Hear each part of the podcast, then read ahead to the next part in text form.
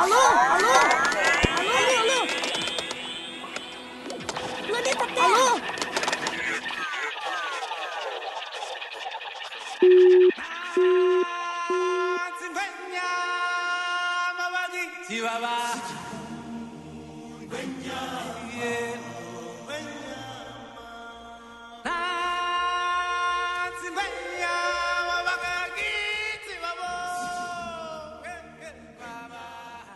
Alô, alô, sejam muito bem-vindas. Começa agora mais um episódio do podcast Alô Ciência. Eu sou o Arnone Eu sou o Caramelo. E eu sou o Marcos.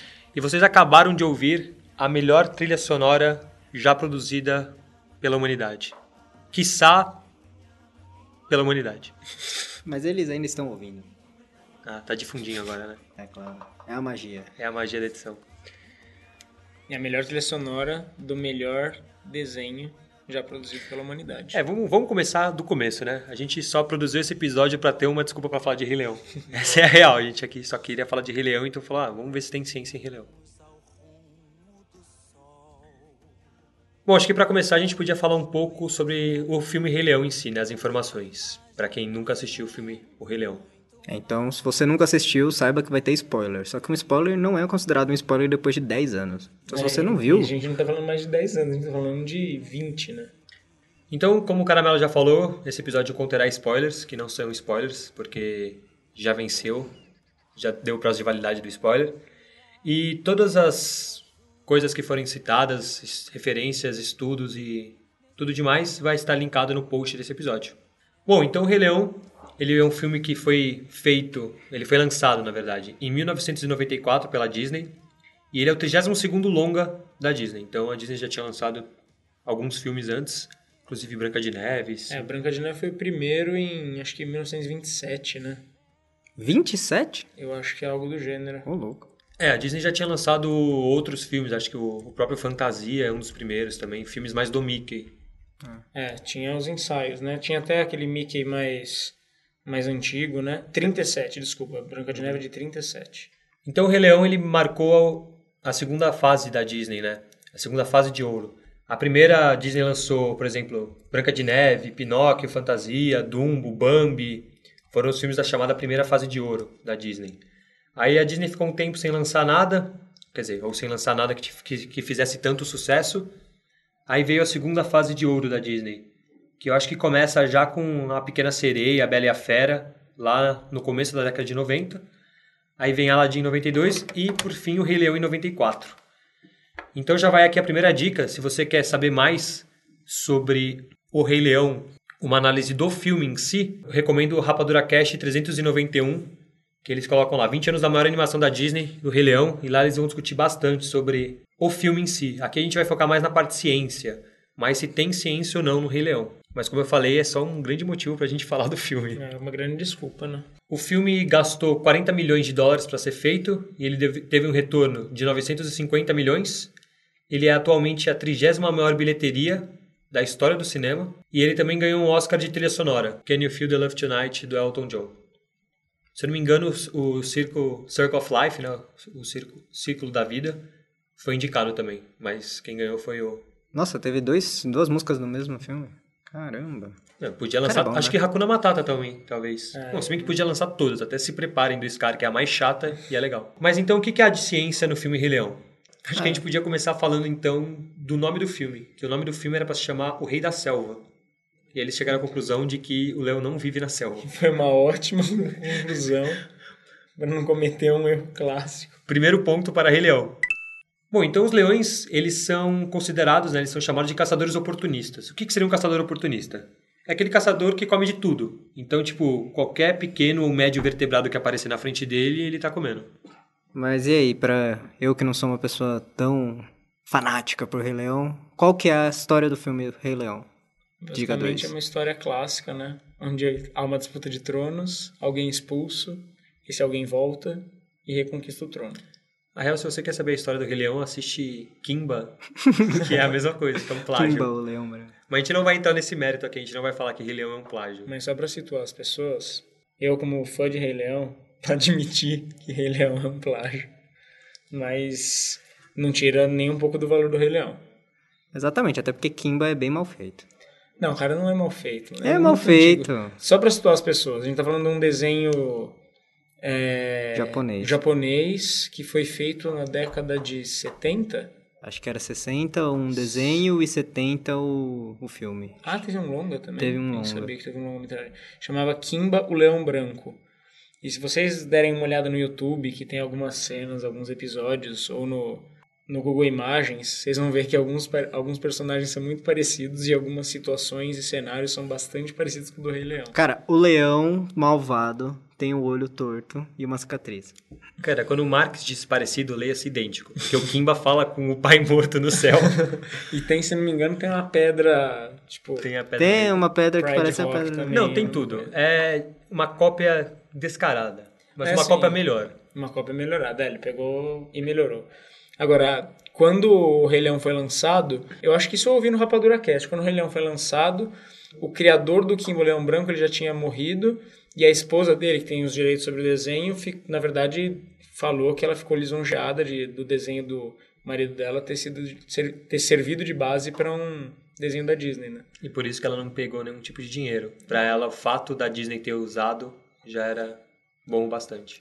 O que Já é diria, foda, já né? diria o Porque- grande, o grande poeta que só existe malandro porque existe mané. Malandro é malandro, malandro. Bezerra da Silva. Sobe vinheta, né? E é, né? Porque não custava nada pra Disney falar, olha, a gente se baseou, toma aqui a sua parte do bolo, né, cara? Não, e tem, tem, tem relatos de que os desenhistas do Rei Leão estavam assistindo Kimba. tipo, nos estúdios Disney eles se reuniam e assistiam Kimba. Não, começa do nome. É o Kimba e tem o Simba. acho, que, acho que isso já, já diz muito. E parece que o Kimba também ia chamar Simba, só que ele não chamou por causa de uma marca de refrigerante que tinha, alguma coisa assim. Alguma marca que chamava Simba. Aí eles não podiam usar, só que a Disney, sei lá, deve ter comprado a marca e pode usar e falou, foi foda-se. Disney. Pagado, cara. Se não foi a Disney, foi o Google que comprou. Antes do Google existir. E se não for o Google, foi o Zuckerberg. Eu, eu, o Rei Leão, no fim, ele nem era pra ter. Nem, nem tinha tantas fichas assim no Rei Leão, não tinha uma história dessa? É, na verdade, na mesma época que estava sendo produzido o Rei Leão, a Disney também estava produzindo Pocahontas. E Pocahontas era visto como o carro-chefe da Disney, porque contaria a história da colonização americana. Então, todos os desenhistas principais da Disney, toda a equipe principal da Disney foi direcionada para Pocahontas. E aí, vamos dizer, o segundo escalão da Disney que ficou com o Rei Leão. Rei Leão não era o projeto principal da Disney. Como é que pode, né? É o famoso time B da escola que levou a Copa. É, Copa da Copa, sala. né? Exatamente. Por anos e anos a feu, né? Não, se vocês ouvirem no Rapadura Cast, vocês vão ver. Eles falam muitas coisas muito legais do filme. Principalmente aquela cena lá do estouro da manada. Acho que foram de- demorou dois anos para ser feita aquela cena. Uma A cena tecnologia- Dois, três minutos, né? É, a tecnologia que foi desenvolvida depois foi usada em diversos outros filmes. Tipo Star Wars. Mas só pro Caramelo que pediu um pouco, basicamente o filme é o seguinte: é o nascimento de um leão, né, o Simba. Aí ele nasce todo bonitinho lá. E aí você começa a se apaixonar pelo Simba, começa a se apaixonar pela, pela relação dele com o pai dele. Tem um tio invejoso, que é o irmão do pai dele, né, o irmão do Mufasa, o Scar, que tá tramando a morte do Simba E do Mufasa. e do Mufasa. Desculpa, morte do Mufasa, na verdade. É. Aí na hora que você já tá apaixonado, o Simba já quase morreu, o Mufasa salvou, você tá achando o mundo lindo, os caras vão lá e matam o Mufasa. Basicamente é essa. O Scar mata o Mufasa numa cena assim de perder as palavras de fato e manda o Simba fugir com o intuito de matar o Simba ainda naquela mesma naquela mesma atividade, né? Só que aí o Simba consegue escapar e o Scar assume o lugar como rei e ele assume o lugar do Mufasa como rei e coloca as hienas no mesmo ocupando ali o mesmo nicho dos leões, né? Que até então era dos leões, que até então era daqueles animais que viviam ali próximos à Pedra do Rei.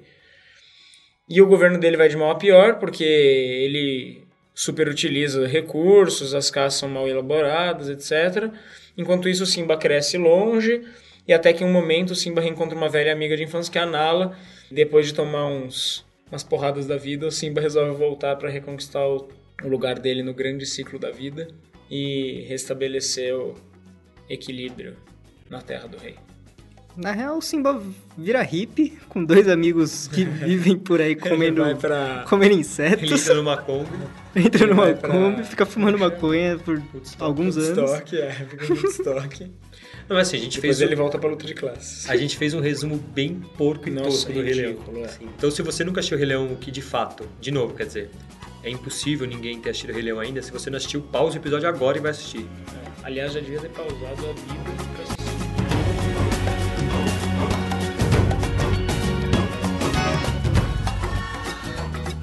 Bom, mas de fato, o que, que a gente pode ver do filme que tem ciência? A gente podia falar agora um pouco do leão mesmo, de como vivem os leões. Acho que, a começar pela caça, né, tem algumas cenas, embora é, o Mufasa, teoricamente, aparece uma cena, uma microcena lá do Mufasa ensinando o Simba a caçar, a gente sabe que quem caça são as leoas. O que no filme mostra também, porque tem uma hora que o Scar chama Sarabi e ele vai tirar a satisfação por conta do grupo de caça dela não tá achando comida. E de fato são as leoas que caçam, né? É, o leão ele é um animal que vive geralmente em grupo, né? Grupos de 10 a 15 leões. Uhum. E eles têm divisão de tarefas dentro do grupo. Então, como Marx disse, são as leoas que são responsáveis pela caça. É, enquanto o leão é responsável pela defesa do grupo, basicamente, né? Se chegar alguém querendo comer a comida ou ameaçando algum dos filhotes, o leão que vai defender. É, e o leão também, a leoa no caso, é uma caçadora oportunista, né? Ou seja, ela caça de tudo. Qualquer pequeno vertebrado, roedor ou até médio que pintar na frente tá indo. Tá indo, pode ser caçado. Então, desde gnu, hiena, coelho, qualquer roedor e Qualquer coisa? Qualquer mamífero assim? Ah, por exemplo, nós somos mamíferos, mas a gente não faz parte da dieta do leão. Os ah. leões geralmente não não atacam humanos para se alimentar. A maior pode ser por defesa. Isso, geralmente quando ocorrem ataques de leões a humanos é por invasão de habitat. Então, quando a gente está construindo uma ponte, construindo algo ou invadindo o território deles de alguma maneira, é mais para defesa do que simplesmente para atacar para comer. Que é uma razão gigantesca de perda de biodiversidade, inclusive de grande diversidade, assim, né? Uhum. Bicho grande. O que é legal falar das leoas é estratégia de caça em grupo, né? Elas têm uma estratégia elaborada pra caramba, que é, vai um grupo de leoas, se posiciona é, em relação à presa contra o vento, ou seja, de forma que quando o vento bata, ele leve o cheiro dessas leoas até a presa, a presa, quando sente esse cheiro, ela vai correr na direção contrária desse grupo de leoas. Só que aí na direção contrária tem uma leoa esperando para dar o bote. Isso é muito genial, né? Porque tem uma organização de grupo. Um grupo ficou ali só para o cheiro chegar na vítima, na presa, e uma outra esperando para dar a mordida. E aí o grupo inteiro chega, né? Para terminar de matar o bicho e comer. E aí, mesmo depois que tem essa caça, tem uma ordem para alimentação, né? Começando pelo macho, embora ele não tenha caçado, até depois a fêmea, a fêmea mais líder do grupo, né? Mais saudável do grupo. Ah, deve ser, né? Aqui consegue bater nas outras para comer com É, é, basicamente aqui a gente for mais forte, né? Os últimos filhotes, né? Que vão se pendurando ali nas carcaças, comendo o que dá, né? Mas é uma grande brincadeira para eles, né? Ah, sim. Mas é o legal perceber que essa estratégia das, das leoas é muito interessante e tal, mas os animais também que eles, que eles predam também têm a sua estratégia de defesa, né? Por exemplo, você pega um búfalo, uma manada de búfalos. Os búfalos mais fortes ficam na, na periferia, eles deixam os doentes e os filhotes no meio para tentar intimidar as leoas também. Sim. E assim, a gente acha que o leão, ou no caso as leoas, né, são aquelas caçadoras mortais tal, mas tem vários vídeos, documentários que você vê uma leoa tomando um pau Fracasso, de búfalo, né? até de hiena. Quando Elefante. junta, quando junta um bando de hienas, a hiena coloca as leoas para correr. E elefante eles não caçam, né? Porque. Não caçam, inclusive corre, tá né? motivos corre, óbvios. É, exatamente. Ele, o elefante vai lá beber água, enfim. Nossa, só, não, o elefante vai pegar uma sombra. Tem vários vídeos no YouTube, você colocar naquele sol escaldante, o leão indo, o, o elefante indo para baixo da árvore. Meu, ele chegou, o leão vai embora, assim. É o irmão mais velho chegando, sai daí que eu vou usar. Eu estava vendo um estudo, um dos fatos, um dos fatores que podem ter contribuído para que o leão macho não casse é a presença da juba, que a juba é pouco aerodinâmica, então atrapalharia na corrida, atrapalharia na camuflagem, atrapalharia em vários motivos. É, faz sentido, né? Porque é um puta negócio gigantesco ali. É, a gente não tem muita noção, né? Quando a gente olha um leão, a gente vê um documentário, a gente fala, ah, legal, um leão. Mas se você parar para pensar, o leão ele pode ter uns 3 metros do focinho à cauda. É um bicho de 3 metros que pesa uns 200 quilos. Tipo, a cabeça dele é gigantesca. Então a juba que vai em torno da cabeça dele é muito gigantesca. Tipo, aquele pelo pesa de verdade. Não é que nem o nosso cabelo, assim. Quando eu corto meu cabelo eu já sinto diferença, imagina um leão com aquela juba. E pensar que a caça tem que ter algum grau de eficiência, né? Não pode ser qualquer coisa, porque o bicho come aí 40 quilos por dia, 40 quilos por refeição, então não dá para você ficar perdendo caça à toa, né? Então as leoas se mostraram mais eficientes do que os leões para caça. É assim, né? Eles comem 40 quilos daquele jeito, né? Quando dá, comem 40, Ah, sim, quando é, não dá, se não tiver, come. né? Um É dia da caça, gente, outro né? do caçador. É 40 por, por cabeça, assim? Em cativeiro eu vi uma informação Cara, que eles comem em- por média de 15 quilos no cativeiro. 15 quilos por dia? É. E em cativeiro geralmente eles vivem mais também, né? Geralmente a expectativa de vida é de 25 anos em cativeiro, enquanto na natureza é de 10. É que eles devem comer todo dia, né, em cativeiro. Todo dia não, mas com uma frequência mais... Né, uma frequência. Uhum. Na Ah, natureza, então pode ser né, 40 cada quilos dia... eu tenha superestimado. Mas de qualquer forma, mano, 15 quilos é, É bastante, comida, É hein? muita carne, né?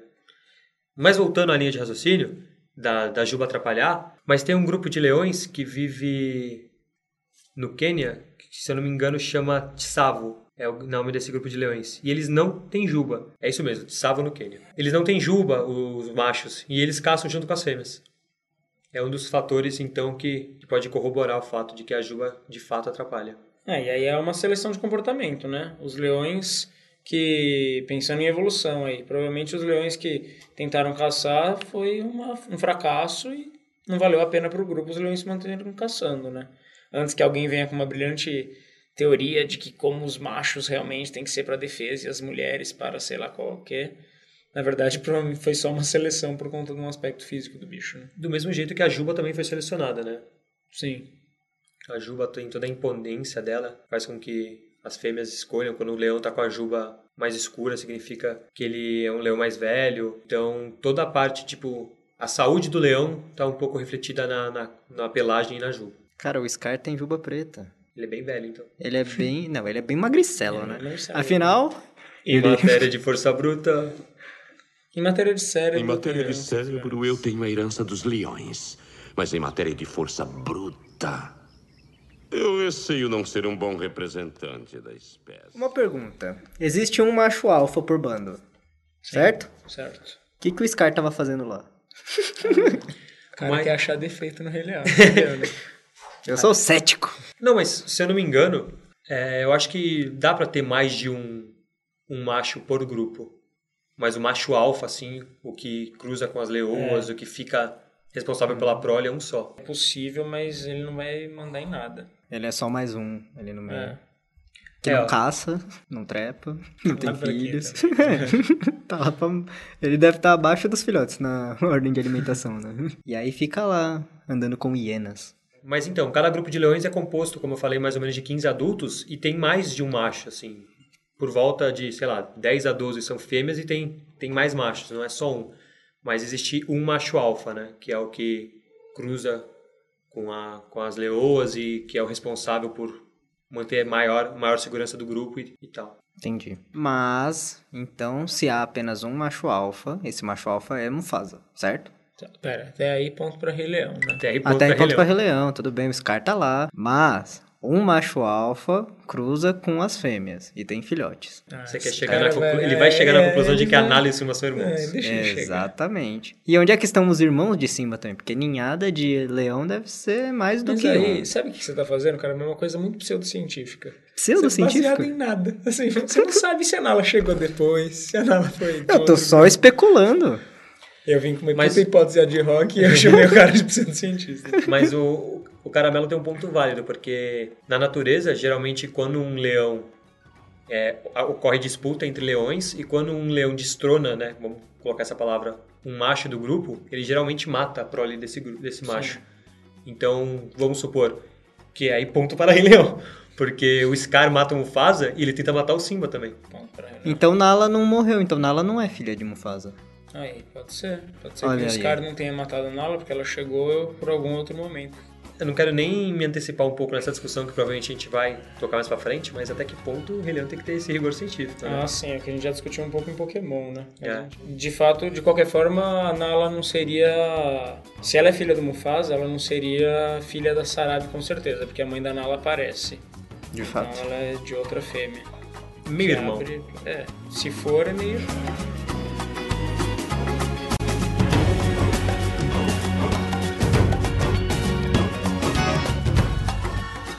Né, pensando nessa, nessa linha do comportamento dos leões e E até falando um pouco de sexualidade, já, já que a gente acabou tocando no assunto, tem o caso das leoas que é, adquiriram juba, né, geneticamente, por alguma razão elas adquiriram juba e começaram a agir como leões, né?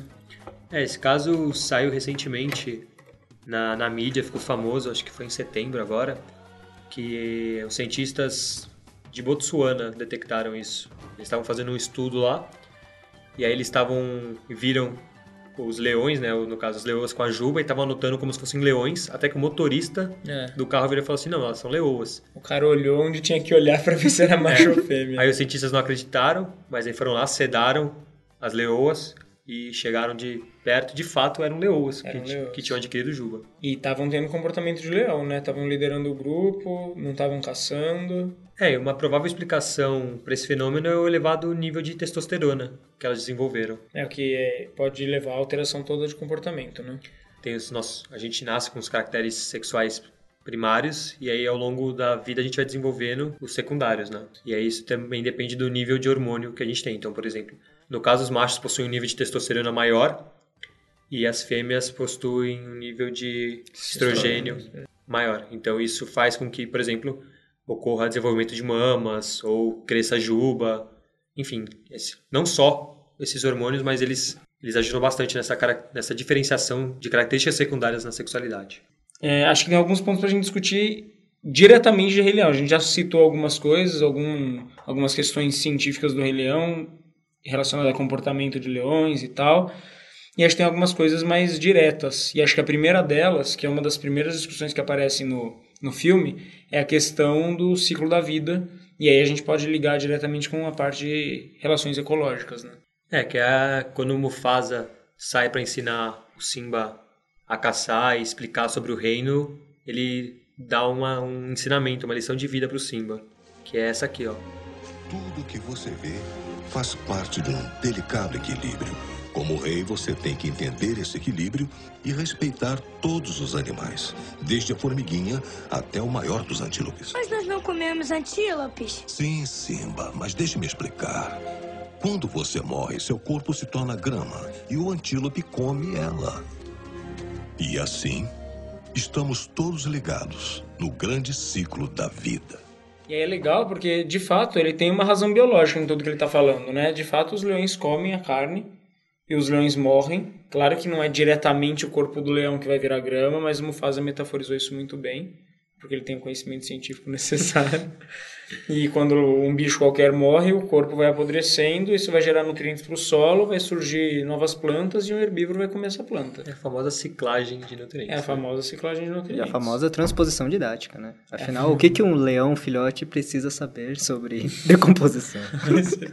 Sendo bem sincero mesmo, eu lembro de quando eu era criança ter visto essa parte e parado pra pensar assim, falando, caramba. E aí depois que eu percebi, né, que realmente quando os, os animais morrem, são o corpo é decomposto e tal e a grama, enfim, pode ser utilizado de novo nutriente. Fiquei pensando, caramba, o Mufasa tava certo mesmo. É, é muito legal essa explicação. E é ponto para Rei Leão, né? É, eu nunca tinha notado essas coisas no Rei Leão. Acho que eu era uma criança muito burra. Não, cara, acho que você só não tava no. Você não tava com os olhos, você não tava preparado pra... Ou eu era bem mais novo e não fazia É, relações tão é, então. Você só tava babando assistindo, você não tava prestando atenção. É, de fato, o Rei Leão eu gostava muito da estética. Ele é um filme muito bonito. É muito bonito. Eu acho que isso chama muita atenção, né, cara? É bem colorido, tem um desenho legal. É um desenho muito mov- bonito, o movimento cara, olha- dos animais é muito orgânico. Pô, olha aquela legal. cena de abertura, né, cara?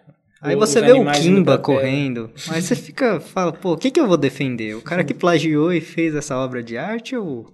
Nada como dinheiro, né, cara? Exatamente.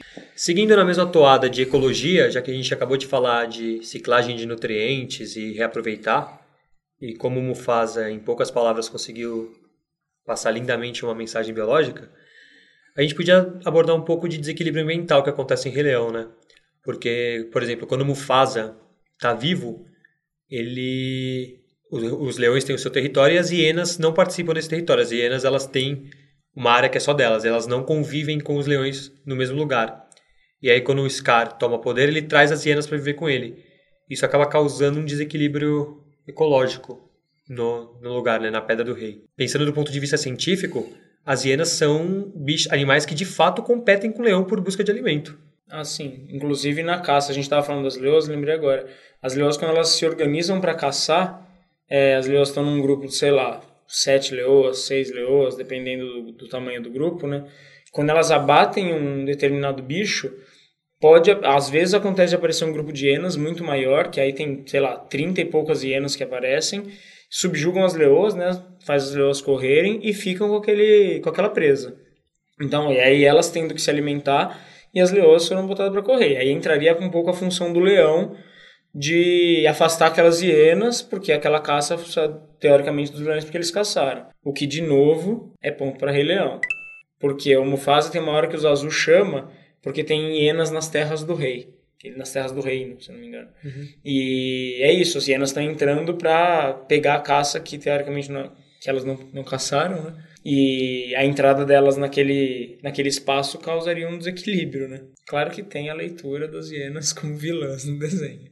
Mas... É, não, e, e claramente também tem todo o lance artístico e tal, porque no mundo real, hienas e leões vivem no mesmo ambiente, assim, eles Sim, disputam sim. território e tal, mas conseguem viver. Não é esse negócio assim, se um leão e uma, e uma hiena viverem no mesmo quadrado, o mundo vai acabar e vão acabar todas as Ah, passagens. sim, é. Isso daí foi o exagero para você fazer a, a trama, né? Uhum. E outra coisa, já que a gente falou de hienas, na natureza as hienas são comandadas pelas fêmeas também, assim como no Rei Leão, quem comanda aquele trio, né, o grupo, no fim das contas, é a Shenzi. Claramente não é o Ed, né? Claramente não é o Ed. E assim, um pouco menos claro, mas ainda assim bastante claro, também não é o Banzai. A Shenzi claramente é a cabeça do grupo, né? Aquele Mufasa nojento. Você conhece. Eu tremo só de ouvir o nome dele. Mufasa. Fala Fala de de novo. novo. Mufasa. Cara de idiota. É, tem uma discussão que é muito legal também no Rei Leão, que é uma discussão quase filosófica, que é quando o Pumba vai falar, vai perguntar pro Timão das estrelas, né? Ô, Timão. E é legal que fala, yeah. yeah. Timão, Que é? já imaginou o que serão aqueles pontos brilhantes lá em cima? Ah, Pumba, eu não imagino. Eu sei. É? O que são? São vagalumes. Vagalumes que ficaram grudados naquela coisa grande azul escura. Oh! Eu sempre pensei que fossem bolas de gás estourando a bilhões de quilômetros daqui. Pumba, pra você só existe gás. Simba, o que é que você acha? Ah, eu não sei. Ah, Eu vamos, não fala, sei, fala, Simba, fala, Simba. fala. Você é um dos Fala. nossos. Fala. Bom, Sim? já me disseram uma vez que os grandes reis do passado estão lá, olhando por nós. Sério? Quer dizer que um bando de reis mortos estão olhando pra nós?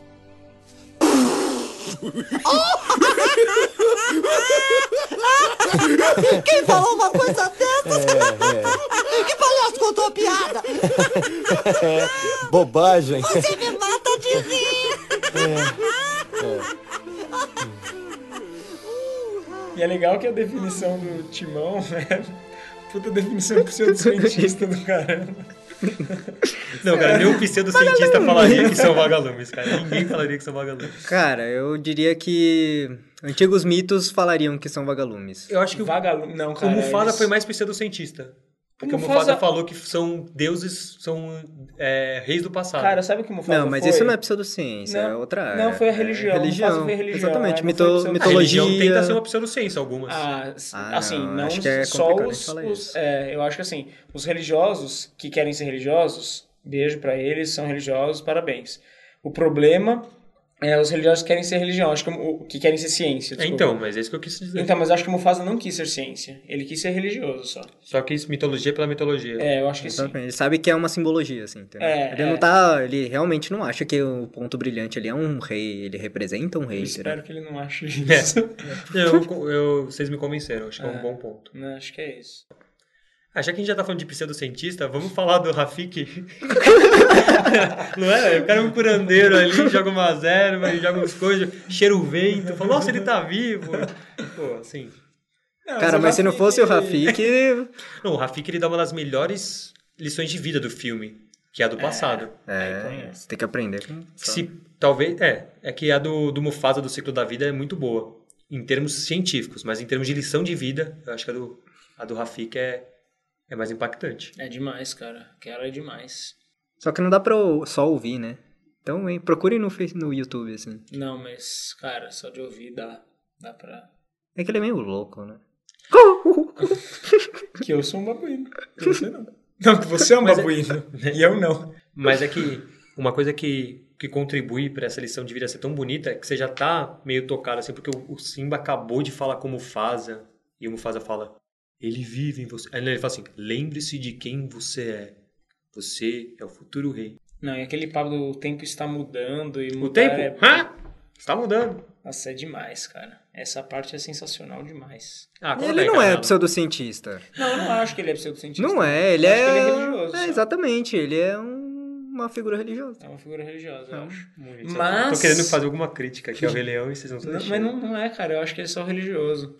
Eu acho que ele é o religioso. E assim, não tem uma interferência. Pelo contrário, ele é um religioso muito localizado, assim, nos conceitos de o que seria mais adequado para o grupo.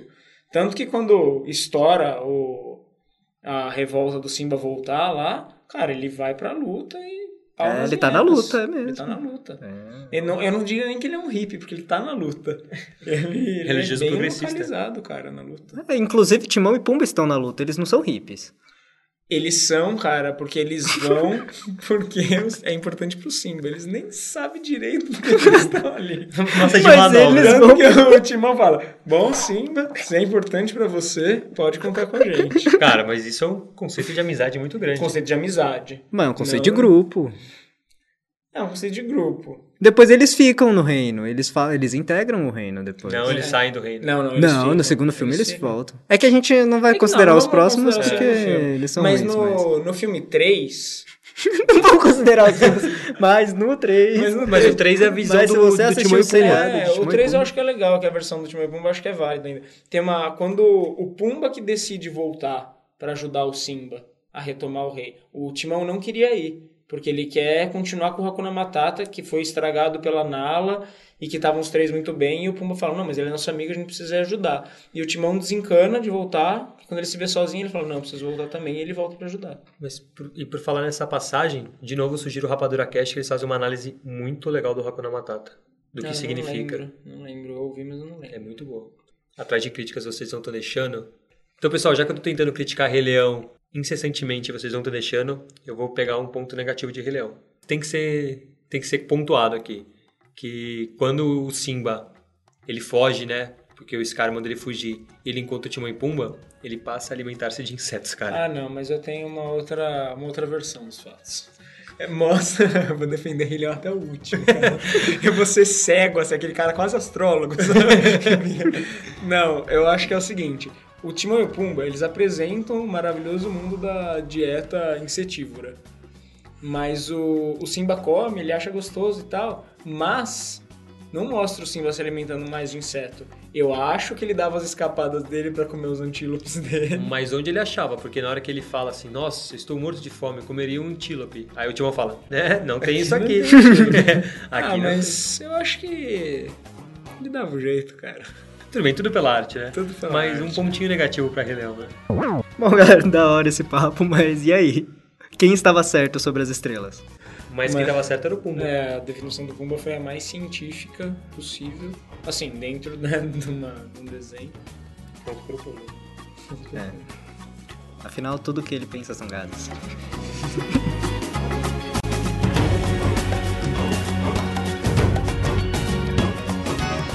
Mas até agora, então, fazer um- uma breve recapitulação.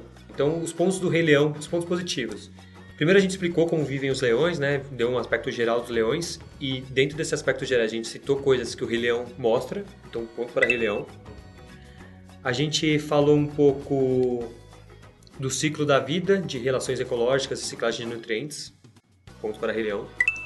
Falamos também um pouco de desequilíbrio ambiental, ponto para Rei Leão. E falamos um pouco agora de dietas e estrelas. Ponto para Rei Leão. Menos na parte que o Simba come o negócio, mas a gente não chegou à conclusão, né? Se ele come de fato ou não insetos Nada para viver. defender o negócio. Ah, e a disputa do Scar e do Mufasa aponta para Rei Leão, né? De fato. Ah, é, dentro, dentro disso que eu citei, a gente entrou em outros pequenos subtópicos. Sim. Que, tá, que já, assim, já dão 500 milhões de pontos para aquele. É. Não, e tem outra coisa, né? Quando um macho, de fato, quando um macho ele depõe um líder e não mata o filhote desse líder, pode ser que esse filhote volte e tente retornar, se, retornar sendo líder do, desse grupo. Assim como o Simba retorna tentando ser líder do grupo que o Mufasa era. Ponto Embora o ele, Scar seja morto por. Morto não, né? Porque não mostra, mas ele é derrotado por Não, hienas. ele é morto. Ele é morto.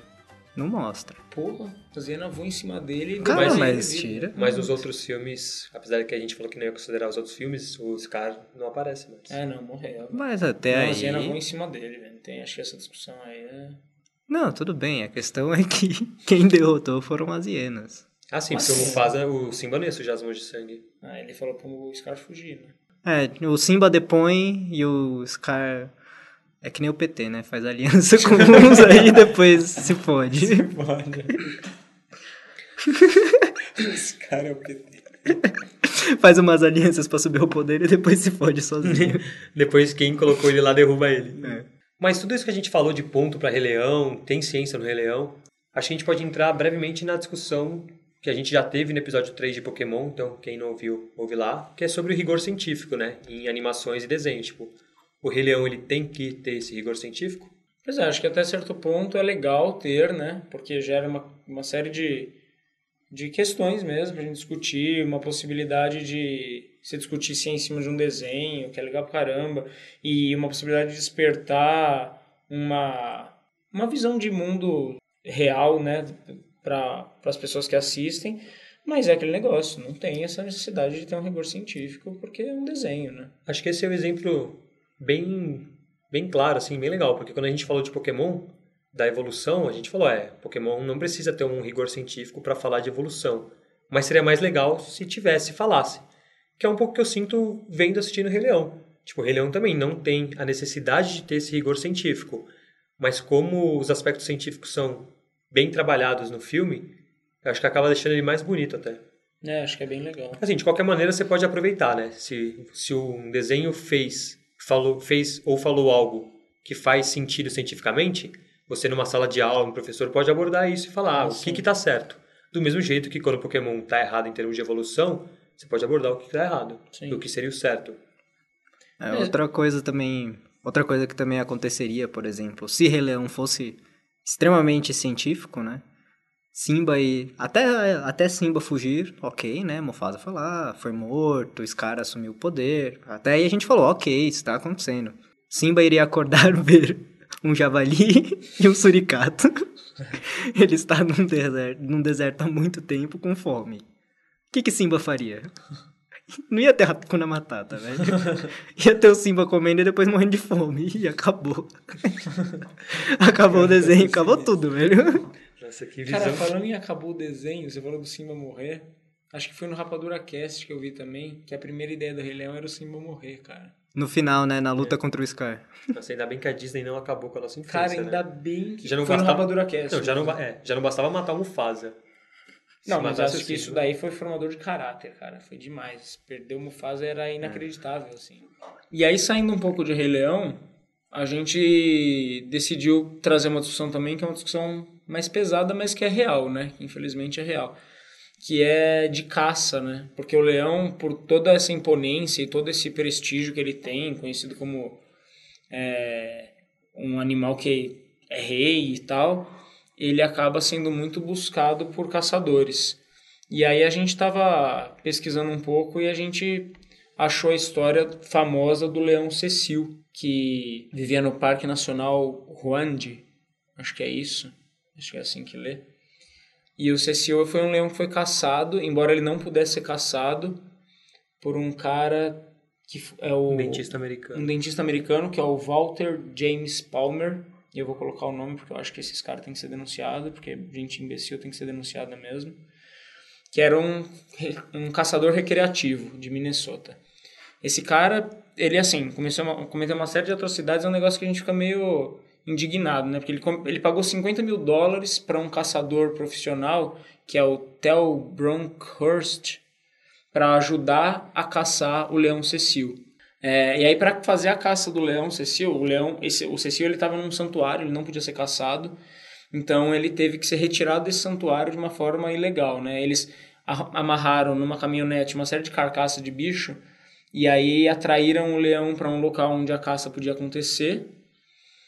Uma vez que ele estava fora desse santuário, eles deram uma flechada no leão e o leão fugiu. Só que aí eles seguiram caçando o leão ainda por 40 horas e quando acharam o leão estava vivo ainda. E aí eles acharam, quando eles acharam o leão, eles mataram o leão com um tiro de rifle. Aí depois que eles mataram o leão, tiraram a pele do leão e decapitaram o leão, porque a ideia de toda essa imbecilidade era tirar a cabeça do leão para servir como um troféu para esse caçador recreativo. E aí eles, quando eles caçaram o bicho, eles arrancaram o colar de rastreamento do leão e tentaram destruir, só que assim, como esses colares eles têm a função de garantir a rastreabilidade do bicho, ele não foi destruído por completo e é assim que se descobriu o crime todo. E os caras do parque acharam só o corpo do leão, já sem pele sem a cabeça, né? E aí acho que é o que o que deixa a gente muito puto é que é muito é, sei lá, não sei nem palavra direito pra usar, porque o cara faz um negócio desse com um bicho por puro capricho, né? Pra ter a cabeça de um leão que nem podia ser caçado na sala ou no salão dele de caça, sei lá, pra ter um troféu. O cara se dá o luxo de pagar 50 mil dólares pra um outro cara pra ajudar nessa caça, cometer uma série de crimes. E assim, fico perguntando, me perguntando o porquê de tudo isso, né? O quanto a gente consegue, enquanto espécie, ser imbecil, né? Acho que o principal ponto dessa história, como Marx disse, é o capricho, né? Porque em nenhum momento a gente está falando em caça para, por exemplo, alimentação, subsistência, ou então era alguma coisa cultural. Assim, mesmo que fosse cultural, a gente até podia questionar. Agora, de fato, é um puro capricho. É um, sim, um imbecil que foi lá, pagou um dinheiro para abater um leão. E apesar da bad, assim, que a gente está falando, desculpem até a gente deixar o clima meio pesado, mas é importante a gente falar isso, porque a população de leão está em declínio. Ela é considerada uma espécie vulnerável hoje pelas, pelos órgãos que fazem essa medição. Hoje a gente tem menos de 20 mil leões, sendo que há um século a gente tinha 200 mil. Não, ou seja, caiu a menos de 10%, né? E grande parte disso é caça. Não, e se a gente começar a observar índice de animal que entra em extinção dia após dia por conta de caça ilegal, é, é absurdo, né? E é o que o Arnone falou, não são caças por uma razão de alimentação. Ele não estava se defendendo, o leão não tentou atacar ele nada. Ele simplesmente foi invadir o território, que era um santuário, né? Ah. Que no santuário eles já são feitos para isso. O santuário nada mais é do que um local que é cercado, enfim. Ele é definido para animais viverem lá e se reproduzirem e manterem a espécie. É uma Tipo uma área... é uma reserva ambiental, desculpa, é isso que eu queria, essa palavra. E aí o cara foi, invadiu a reserva, tirou o leão lá pra bater. Sim. E de um jeito bizarro, né? Porque, claro, pra mim, assim, ele deu... a- Eu não entendo nada de caça, porque eu acho uma coisa idiota demais, mas pra mim ele deu a flechada pra estragar o mínimo possível o troféu dele, né? Porque, a porque sei lá, não se caça... Um cara que tem um rifle não caçaria com flecha, né? Não tem muito... Sei lá... Mas aí ele deu a flechada, o bicho ficou vivo. Ele caçou o bicho por mais dois dias. Ele ficou mais de 40 horas procurando o leão, cara. Depois de dar Isso- flechada. Depois de dar flechada. Aí o leão tava vivo ainda, o cara deu, atirou com um rifle. Eu não. Sério, assim. Não dá pra não ficar muito indignado. Porque é um grau de atrocidade por um capricho que não, não dá pra ter compreensão. E assim, novamente, né? Esse foi um caso icônico que ficou famoso, mas imaginem quantos leões não são abatidos. E não só leões, né? Qualquer outro animal, assim. A caça é uma atividade que, infelizmente, é recorrente. Eu vejo muitos casos de, de pessoas que são presas porque estavam caçando, ou o próprio tráfico de animais silvestres, assim, que tiram animais do habitat dele por um puro capricho humano, novamente, assim. Ah, total. Não sei nem se capricho é uma palavra, porque, velho, é uma, eu juro, é uma atrocidade, é uma imbecilidade tão grande que. É, e, e assim, esse cara, ele ficou conhecido pelo caso do Cecil, mas não foi a primeira vez e não foi a última, né? Ele deu uma sumida depois do Cecil, porque o, o caso do Cecil ficou muito famoso, porque era um leão muito conhecido, é do Zimbábue, acho que eu não falei o país, e ele era monitorado por cientistas de Oxford, da Grã-Bretanha. Então, ficou, esse acabou sendo descoberto, né? Mas esse é um tema que precisa ser abordado, né? Sobre caça e declínio de espécies e como o ser humano consegue intervir na natureza de maneiras muito danosas. É Uma coisa também que se tem que deixar claro aqui nessa discussão é o cara matou um leão, mas o que que isso implica, né? Matar Exato. um leão. É. O que que esse leão representa, né? O Cecil, ele não era um leão qualquer, né? Ele era um... Primeiro, tem duas questões, né? Uma questão simbólica, né? O leão, ele era um símbolo de conservação e de pesquisa. Tipo, o leão, ele foi apelidado de Cecil. Tipo, ele era tratado com carinho. E o cara vai lá e faz isso por, né? Esse leão representar algo além de ser um leão. E pensando ecologicamente, esse leão, ele era o, o líder, ele era o macho alfa do bando dele. Então, a partir do momento que você mata o macho alfa, isso desencadena uma série de, de sei lá, de drama depois, De né? Que, Não, de consequências o- para chega a aquela consequência. O Cecil, ele tinha... O segundo na hierarquia era um leão que chamava Jerico. Não sei se é assim que lê. Mas é uma notícia do El País que a gente coloca no post no final, mas que, que diz que esse Jerico era o segundo na hierarquia e agora provavelmente esse leão passaria mataria todos os filhotes do Cecil, né? Então, assim, outro risco, da, a gente vai perder mais bichos, né?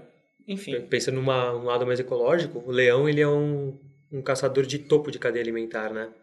E diversos estudos mostram que quem, quem mantém o equilíbrio entre a, a pirâmide são os caçadores de topo. São tipo tubarões, leões e esses animais. Eles que controlam as populações. mas se você tira, o desequilíbrio é pior do que se você tira um animal É. de... Se você tirar, por exemplo, um leão, é muito mais danoso para o ambiente do que você tirar um gnu, por exemplo. pela quantidade de bichos mesmo. É, você vê pirâmide energética, né? Exato, para manter a energia, você tem que ter, por exemplo, uma manada de milhares de búfalos e você tem um grupo de 10 leões. E pensa a quantidade de energia, né, que o, o ecossistema todo, né, foi, foi acumulando até chegar nesse leão, né? Porque é, a graminha vai lá, pega energia do sol, produz o seu negócio, aí vai lá o, o antílope come essa grama, até ele ficar um antílope gordo. Aí depois disso o leão ir lá caçar e tal. Tipo, é muita energia gasta pra você chegar e brincar com isso, né? É. Falta de noção, Nossa. né, cara? É um. Assim, transcende as ideias de individualismo, né? É- Hum, Infelizmente eu não vou ter palavras, assim. Eu teria vários xingamentos, mas acho que ainda assim não definiria. E, não é, e é o que a gente falou antes, não é um caso isolado, né? Nessa mesma notícia que fala do- dos efeitos colaterais da morte do Cecil, mostra que tá na- na- no final da notícia. No mesmo parque, Ruande, dias atrás capturaram, né? Dias atrás, isso em 2015. Dias atrás capturaram 23 bebês de elefante e os exportaram à China. Então, assim, faz comércio de animal e elefante, né, também, que é um bicho que se reproduz, se eu não me engano, se reproduz uma vez na vida. E tem um só. Porque, tem um né, o- só. o elefante, porra, É. quantidade de energia pra você fazer um bebê elefante. E aí os caras pegam 23 filhos, saber. Sei lá. Esse mundo tá todo errado, cara. Vamos, vamos ser sinceros, esse mundo tá todo Dá errado. reset. Mas é isso, galera. Desculpa pelo clima bad, mas é um ponto que precisava ser abordado. Exato. Vamos para as nossas dicas culturais e levantar o ânimo aqui.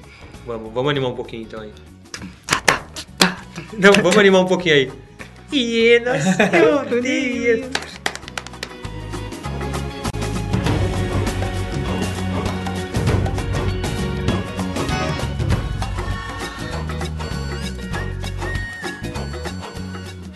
Bom, então, dando continuidade aqui, vamos para a parte das nossas dicas? Qual o nome que a gente vai dar pra esse- essa parte do programa? Já que estamos querendo dar nome pras coisas. Páginas amarelas? Eu gosto de páginas amarelas. Eu gosto de, eu gosto de dica da boa. É muito ruim, né? eu me inventei isso. Dica da boa é muito ruim. Bom, é, eu ia seguindo em toada do cinema, mas eu ia fugir dos desenhos. Eu ia sugerir um filme que é com a Sandra Bullock, que do ponto de vista científico ele é bem legal. Me simpatia. Gravidade. Gravidade. É um filme bem da hora. Assim, é, muita gente reclama que é um filme, ah, é um filme muito parado. Mas não é, cara, é um filme que tem ação o tempo inteiro. Talvez não seja a ação que a gente tá acostumado, não é a guerra do Senhor dos Anéis. Mas é um negócio do ponto de vista, claro que assim, ele tem várias questões ali que talvez não fossem bem assim. É, mas eu achei bem legal. Achei bem legal a questão espacial do filme. Eu gosto muito legal esse tema. Então, quando tem um filme que, que trata com seriedade, eu acho que é legal das pessoas assistirem e entrar em contato. Cara, você falou que ele não tem mutação, eu fiquei muito tenso durante o filme todo. Ah, é? Mas é que eu já ouvi isso algumas vezes. Inclusive, enquanto eu tava vendo o filme, eu pensei, pô, mas tá parado. Aí eu pensei, falei, pô, não tá parado, mano. É que não é o tipo de ação que a gente tá acostumado. Mas não necessariamente precisa ter ação pra você ficar tenso, cara. Basta você assistir A Pele que Habito, que não É. tem muita ação, e você fica tenso do começo ao fim, e não só tenso, você fica mal. Eu fiquei mais tenso com gravidade do que a pele que habito. Caramba, mano. Porque ele tá morto por dentro. Mas enfim, fica aí. Gravidade. Melequinha? Eu tenho algumas coisas pra falar, na verdade. Queria Tô falar deixando a que... Luciência. Fala tão Tô me mudando que- pra Amazônia com o Gollum. Queria falar Beijo, que Gollum. depois de algum tempo, eu obtive um celular com Android, Nossa. baixei Pokémon GO, e eu quero só deixar aqui um pouco claro as pessoas que, né, estavam nessa luta comigo, de eu poder jogar e tal, que eu achei bem chato. O cara, mano, a gente já tomou uma porrada de processo nesse episódio. E que, cara, eu, eu parei de respeitar no momento que no primeiro dia eu peguei um Squirtle, um Charmander e um, um Bulbasauro. E aí, puta, eu tinha que ficar andando, eu não tenho paciência de ficar andando com o celular. Aí, cara, uma somatória de merda. Cara, acho que o fato de você ter começado a jogar o jogo dois meses depois que caiu Deve a ser. fase dele, acho que ajuda um pouco, né? Deve ser, enfim, eu queria falar que essa foi um hype do caralho e que agora tá mó, agora tá decadente lá, eu não encontro ninguém. Não, mas Você, tudo você, vai, isso... você vai ficar muito feliz quando liberar 250 megas do seu celular de memória. Mas tudo isso pra mostrar que o do Game Boy era muito mais legal. Exatamente. E eu queria também falar que eu. Então, na, na entoada de querer ver Pokémon, entrei na Netflix e temos Pokémon XY lá, geração. Tá legal, mas a música do começo é uma merda. E os Pokémons novos estão desenhados meio escrotos, mas a, a história é legal. É, você gosta de acompanhar o Ash, o A Pikachu. música é ruim, os personagens são ruins. Mas, a ali- história se salva. A dica a história tá legal, cara tá é, legal. "Pô, a gente pega lá, se tiver, vê o Netflix aí. Não, mas quem ouviu nosso episódio 3 sabe que Pokémon acabou em 151, né? Depois. Exato, mas tá, tá legal. É um bom jeito de rever, assim. Eu comecei a rever também o Pokémon 151 e é Uma, um desenho ruim, mal feito. uma perguntinha Nossa. desse, uma perguntinha desse XY aí. É o Ash? O, É o Ash, o Ele Pikachu. não vai ganhar a liga. Eu nunca assisti, mas eu já sei disso. Eu, eu acho que ele não vai ganhar mesmo. Não, o primeiro que ele começa, vamos fazer umas críticas, vamos jogar o, o negócio do Pokémon. Ele começa, aí você fala, caralho, mano, ele deve ter muito Pokémon bom. Aquele Pikachu deve estar no level, mano, 900 já. Aí ele vai na primeira luta ele perde. Mano, Com ele, o Pikachu? com o Pikachu. Nossa. Na primeira luta de ginásio, ele perde. Tipo, e ele começa a capturar aqueles Pokémon bosta. Tipo, ele captura o PJ da, dessa geração. Aí ele captura o. O Pidgey da geração, Mano. é tipo o Char- o segundo Charmander. É, velho, ele captura o PJ dessa geração. Tipo, eu falo, pra quê? Você tinha um Pidgeot. você deve ter o outro, outros PJs. Por que você não usa eles? Mas enfim, eu acho um. Ai, Um pouco tonto. Bom. é. Outra dica cultural que eu ia dar. Eu tô, eu tô crítico hoje. Queria Está falar que, ácido, cara, Luke Cage não assistam. Sério, eu ia Puta começar. merda, eu ia Não assiste. começar. Você você não assistiu Batman vs Super-Homem, né? Não. Eu também não, vi. Então, é que eu queria quero que vocês imaginem o Ben Affleck sendo Batman. Uhum. Imagina ele fazendo uma cena de luta de golpes. É o Ben Affleck. Tipo, ele faz filme de comédia romântica. Mas então, você tem alguma dica cultural que seja para as pessoas assistirem? Façam, vejam, beijem, ouçam, compre, Cara, viva. Pior que eu tinha uma que eu acabei. Saiu recentemente no, no cinema. A, lá. Não, como que é? O Orfanato da Miss Peregrine, da Senhorita Peregrine para Crianças Peculiares. É um filme bem legal. Ele tem uma história legal, assim, se passa num mundo mágico e é Tim bom pras. É, o Tim Burton tá produzindo, mas é baseado num livro. A estética não é tão Tim Burton, então talvez você não se não se chateie tanto. Ele lembra um pouco, sabe os últimos filmes do Tim Burton, tipo Alice no País das Vou fazer, Maravilhas, vou fazer duas Big perguntas. Eyes. É do Tim Burton? É. Tem o Johnny Depp? Não. Ah, então talvez eu goste mais. Cara, não Pra tem quem- ninguém do Pra quem não sabe, o Armani odeia o Tim Burton e o Johnny Depp. Enfim, e é um filme legal, se passa num mundo mágico e é bom para as pessoas que ficaram meio órfãos de Harry Potter assim. Ele Ah, parece prometer. Parece Não parece Prometheus. Prometheus. Enfim. Ai, ai. É isso. Um filme legal, interessante, aventura, tal. Bom, mas dando continuidade às nossas dicas, já que o Caramelo falou de aventuras, a minha dica é um site. Na verdade, é um projeto. Eu tive um professor que chama André Fatini. Ele é um professor de física e ele cruzou vários países, foi pela Europa, Oceania, de bicicleta. Ele fez cicloturismo em várias cidades e ele fez um documentário, fez um documentário não, né? Ele escreveu toda a viagem dele num site e, e em vídeos. Então, se você entrar lá em planetapedal.com.br, você dá uma lida lá, se você pretende um dia fazer uma viagem, um cicloturismo, tem umas uns relatos muito interessantes e muito legais assim. Para quem gosta de, de pedalar, vale a pena a leitura. Nossa, que legal. Bem legal, né? É, e é legal o projeto, que esse projeto surgiu num cursinho, né? No Etapa. E aí ele viajou pela Europa, e aí ele ia parando em cidade em cidade, contando um pouco da história da cidade, e aí depois fazia contato com os professores. Era bem legal o projeto. Bem legal mesmo. Se você entrar no YouTube e colocar lá é, Planeta Pedal ou Etapa em Duas Rodas, né? Que era o nome do, do cursinho, você vai achar. Então é basicamente isso. Essa é a minha dica. E assistam o Rei Leão. Essa é a dica principal.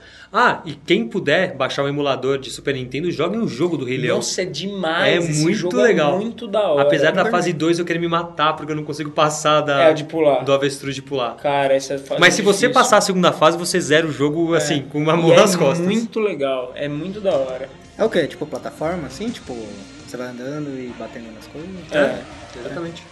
Nossa, mas é muito Mas você é o quem? O Simba? Você é o Simba. Sim. É muito legal. É muito legal mesmo. É muito legal mesmo. E já que baixou o emulador, joga em Aladdin Super Nintendo também. porque Nossa, é demais. Aladdin Aladdin é legal. demais. demais. Tem pra Game Boy também, se o seu computador não rodar Super Nossa, eu gostava das fases do gênio, que tinha as cartas voando. assim. Nossa. Mas é isso, galera. Se vocês gostaram desse episódio, então, de discutir um pouco de cinema, discutir um pouco de filme, ver se tem ciência nas coisas, dá o feedback pra gente. Que aí, se vocês curtirem, quem sabe a gente não faz mais com outros filmes, músicas, textos, livros. Nuvens do céu.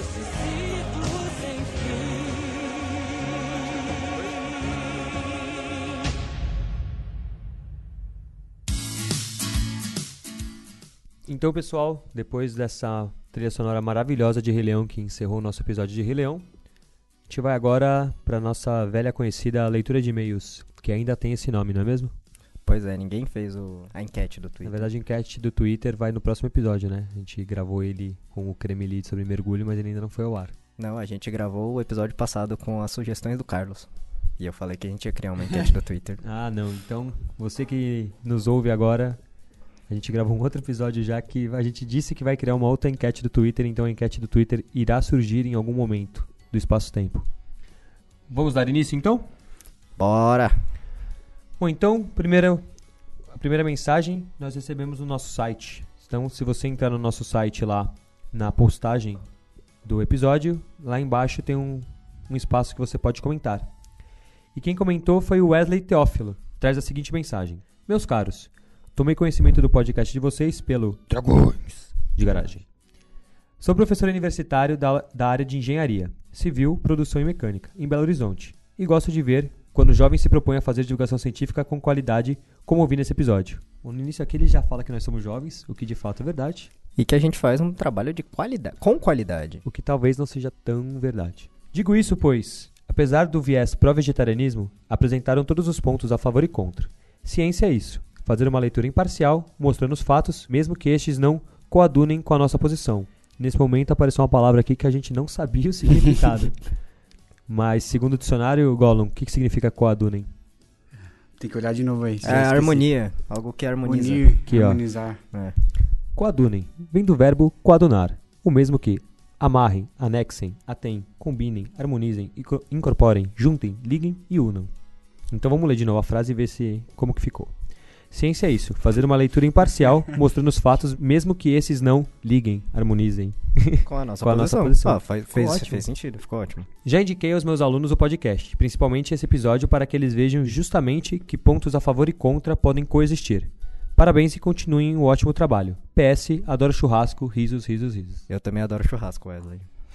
Ah, Wesley, a gente primeiramente queria agradecer, né, a sua mensagem e a gente fica muito feliz do reconhecimento do trabalho. E a gente, todo episódio tenta fazer basicamente isso, né, trazer diferentes pontos de vista e tentar ser o mais amplo e imparcial, não imparcial, mas o mais amplo possível, né? A gente sempre vai ter a nossa posição, mas não é necessariamente por ter uma posição que a gente não precisa falar e mostrar as outras. Nem sempre isso é possível, mas estamos tentando.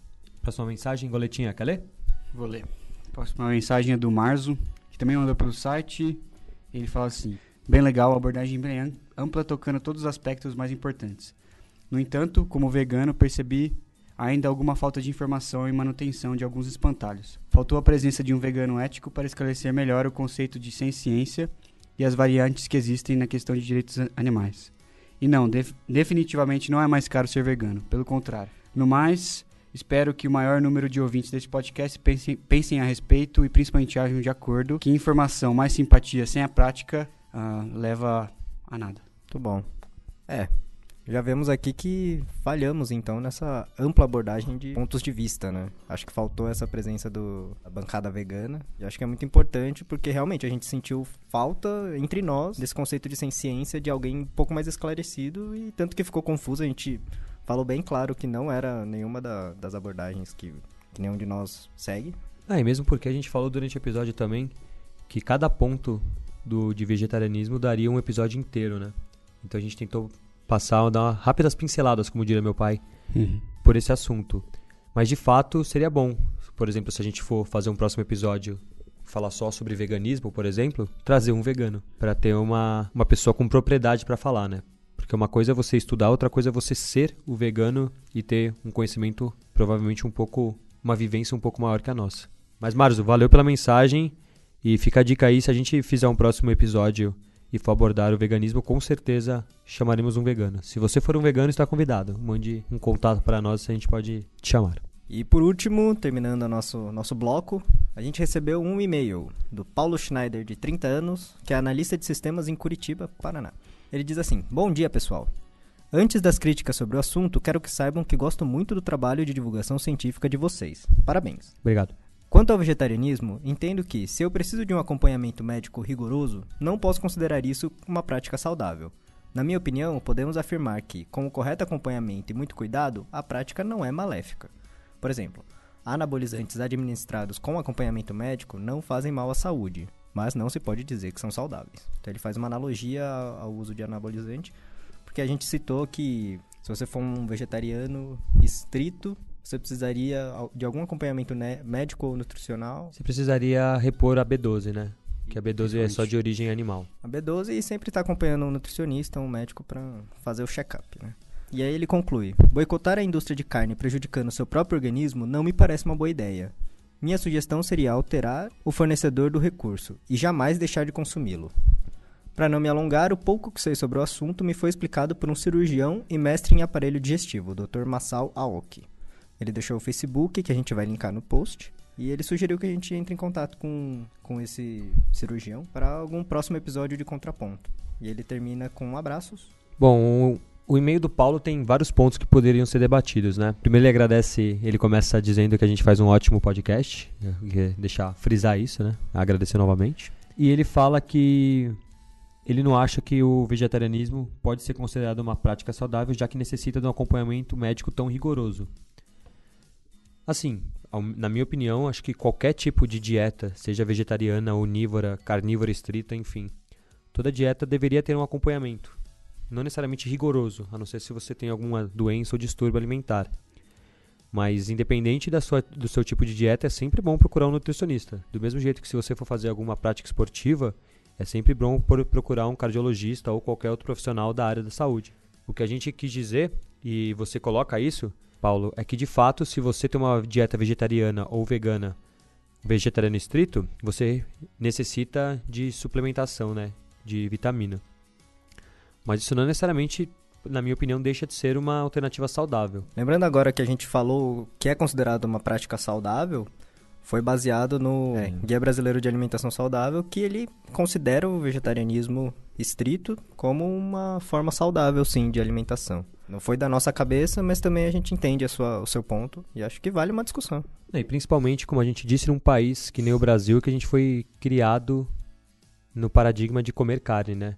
Então, a partir do momento que você tira essa proteína que é tão consumida no Brasil, de fato você tem que tomar maior cuidado na injeção de proteína, tanto com leguminosas, enfim, a gente já discutiu isso melhor no episódio. Mas a gente entende a posição do Paulo e principalmente a gente vai entrar em contato com o Dr. Massal e ver se ele pode contribuir com algum contraponto, nem que seja um áudio, alguma coisa. E assim que a gente entrar em contato e tiver a resposta dele, a gente dá a devolutiva para vocês. E quem sabe fazer um episódio, como a gente já disse na mensagem passada, o que todos os episódios que poderiam surgir a partir do vegetarianismo são é, são inúmeros, né? Então a gente poderia sim fazer um novo episódio.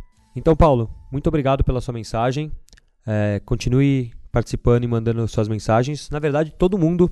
A gente recebeu mensagens no Twitter, no Facebook, tem uma discussão muito boa lá que o Masashi levantou umas dúvidas. O Lucas, que participou do nosso episódio, já deu uma respondida. Então, quem quiser saber mais, entra lá no nosso Facebook. Nosso Twitter também tinha, tinha mensagens. Mas infelizmente não dá para ler todas, senão o episódio vai ficar muito comprido. Mas a gente agradece imensamente as pessoas que, que participaram. E se você quiser participar, como que você faz, Caramelo? Primeiramente, se você tem alguma rede social, nos procure por lá, no barra Alociência ou jogando Alociência, que você vai nos encontrar. Twitter, Instagram e Facebook. Agora, se você não tem, você pode enviar um e-mail. E qual é o e-mail, Gollum? Nosso e-mail é contato@alociência.com.br. Se não tiver um e-mail, você pode deixar uma mensagem pra gente na nossa própria nosso próprio site, numa na área de comentários uh, de cada episódio. E também tem a parte de contato do nosso site. Você clica lá e o Gollum colocou um formulário bonitinho que você preenche, coloca aí nome, idade, cidade, profissão, e aí você deixa sua mensagem. É bom que você coloque esses dados para a gente saber, ter uma noção de qual é o nosso público. Então, se você puder, você também pode enviar seu áudio é, pelo WhatsApp ou Telegram para o número 55 11 94887 0901. Agora eu vou falar de um jeito que parece um pouco mais cantado. Vamos ver se fica bom. 948870901. A gente tem que contratar aquele ratinho da, da Folha de São Paulo. 2244 mil. Bom, mas também se você não conseguiu anotar nada disso, esqueceu, entra lá em www.alociencia.com.br e lá vai ter tudo. Correto? Correto. E se quiser nos apoiar ou financiar o nosso projeto, você pode financiar através do Patreon e do Apoia-se. Nosso Patreon é www.patreon.com.br alociência e no Apoia-se, se você não tem um cartão internacional, apoia.se barra alociência. Então é isso, a gente já tem alguns contribuidores e eles não são só minha mãe. Então a gente agradece esses contribuidores que estão financiando a gente, ajudando a gente a ter esse equipamento maravilhoso que estamos gravando hoje, não é, Meleca? Pois é. Se tudo der certo, a nossa voz estará límpida, cristalina e um pouco estourada agora que o Gollum deu uma, uma respirada. Bom, vamos ficar por aqui, senão fica muito longo? Vamos. Então, pessoal, um beijo a todos e até o próximo episódio. Falou! Falou! Ou quando tivermos mais fichas. Você podia acabar com a música do Rei Leão de novo, né? Tá bom. Tá. Qual delas? Eu deixo você pedir. Hoje à noite, aqui na selva, quem dorme é o leão. Umba, umba, uê. De novo.